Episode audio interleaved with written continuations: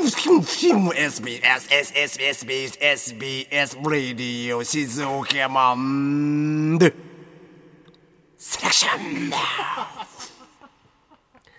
あのさ、ティちゃんに聞きたいんだけどさ、これ放送されてんの？あの、ポッドキャスト。俺もう何回か撮ってるよね。もう何回か撮ってるでしょ。これ、あの放送されてんのかな？もうされてる。もうされてるはず。まあ、そりゃそうだよ。これ、まあ、聞いてる人たちがいると信じて喋ってるけども、本当にさ、俺一向に いやいや、この段階でもう4本ぐらい撮ってんのよ。このポッドキャスト。でも一向にポッドキャストやりましたっていうのを SBS からも言われないし、T ちゃんからもいつから放送開始ですっても一回も言われてないよ。これを、お前だけが大事に撮ってるやつじゃねえだろうな。そんなプレイすんじゃねえぞ。DJ とディレクターの。なんだよ、お前、いつ放送されるんだよと思いながらです。やってます。まあ、あの、流れてるということを信じてですね、えー、やっていきましょう。なんかいろいろあの、音楽サブスクとかで聴けるらしいですよ。聴けるようになってるらしいです。もうみんながこれを 聞いてる頃には。俺はこの世にいない可能性ありますけども。えーと、没名で紹介していこうか。うん。えー、ラジオネームヒロロからいただきました、えー、新婚の時に裸の嫁さんに耳掃除をしてもらった時下から見たおっぱいが絶景でした。っていうメール メール来ましたね、えー、お前この番組でそんなさ嫁さんおっぱいでかいマウント取るんじゃねえよ。誰もそんな見たことないんだよこの番組のリスナーおっぱいというものを。みんなおっぱいでもなどういうものか知らないんだから。言うんじゃない下から見たおっぱい。まず正面からも見たことないんだから。みんなあのあれよ。だからこの番組のリスナーはあのなんか胸で隠れてるけども胸の部分には一体何がつまあそこにはきっととっとこハム太郎が住んでるはずだと思ってるんでみんな。みんなそう思ってんだからこの番組のリスナーは。下から見たおっぱいの話なんかすんじゃねえ本当によ。えー、とですね、募金ネーム。もう俺流れてるか分かんないからマジやけになってるからねこれね。えー、募金ネーム亀男から頂きました。えー、モンドさんにサインをいただきました。あーなんか来てくれた。イベントに来てくれたんだね。ありがとうございました、えー、モンドさんが会場内の移動中にサインをお願いしましたが当日のスケジュールがかなりきつかったのかモンドさんは少し慌てていた様子、えー、僕のラジオネームは仮面男ですがラジオネームが間違っていました。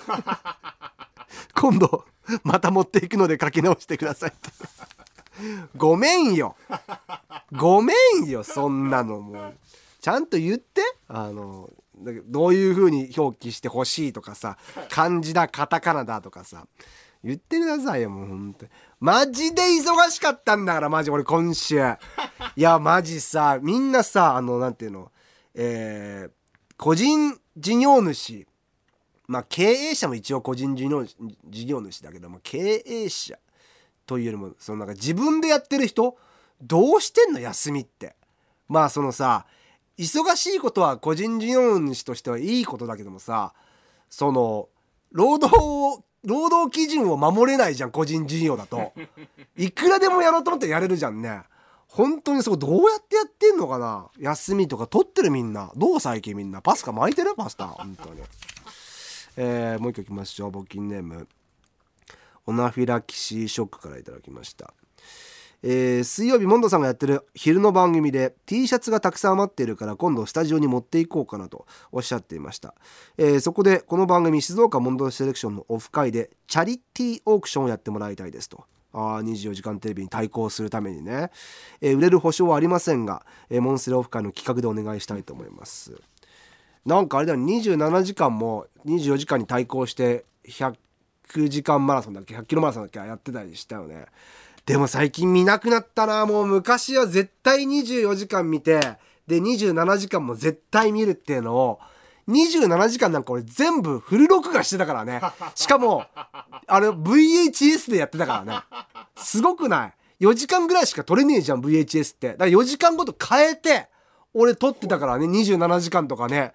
でまあ俺らの世代は特に今年を27時間見てあやっぱりテレビ業界の世代ががっつり変わったなと思ったのはさやっぱ千鳥さんかまいたちさんダイアンさんがメインをやるってとこではね。まあ当然さんまさんとかナイナイも出てきたけどもナイナイさんも出てきたけども有吉さんたちも出てきたけどもやっぱり俺の中でまあめちゃイケ班が作るあの27時間がこう今までの27時間だったからちょっといろんな意味でグッとくるものはあったんだけどね今年の27時間ってね。だから、えー、ナイナイさんと中居くんとかさあのペアとかさめちゃイケメンバーでやるとかさやっぱそれが俺らの世代の27時間なんですけどもね。何の話してたっけ？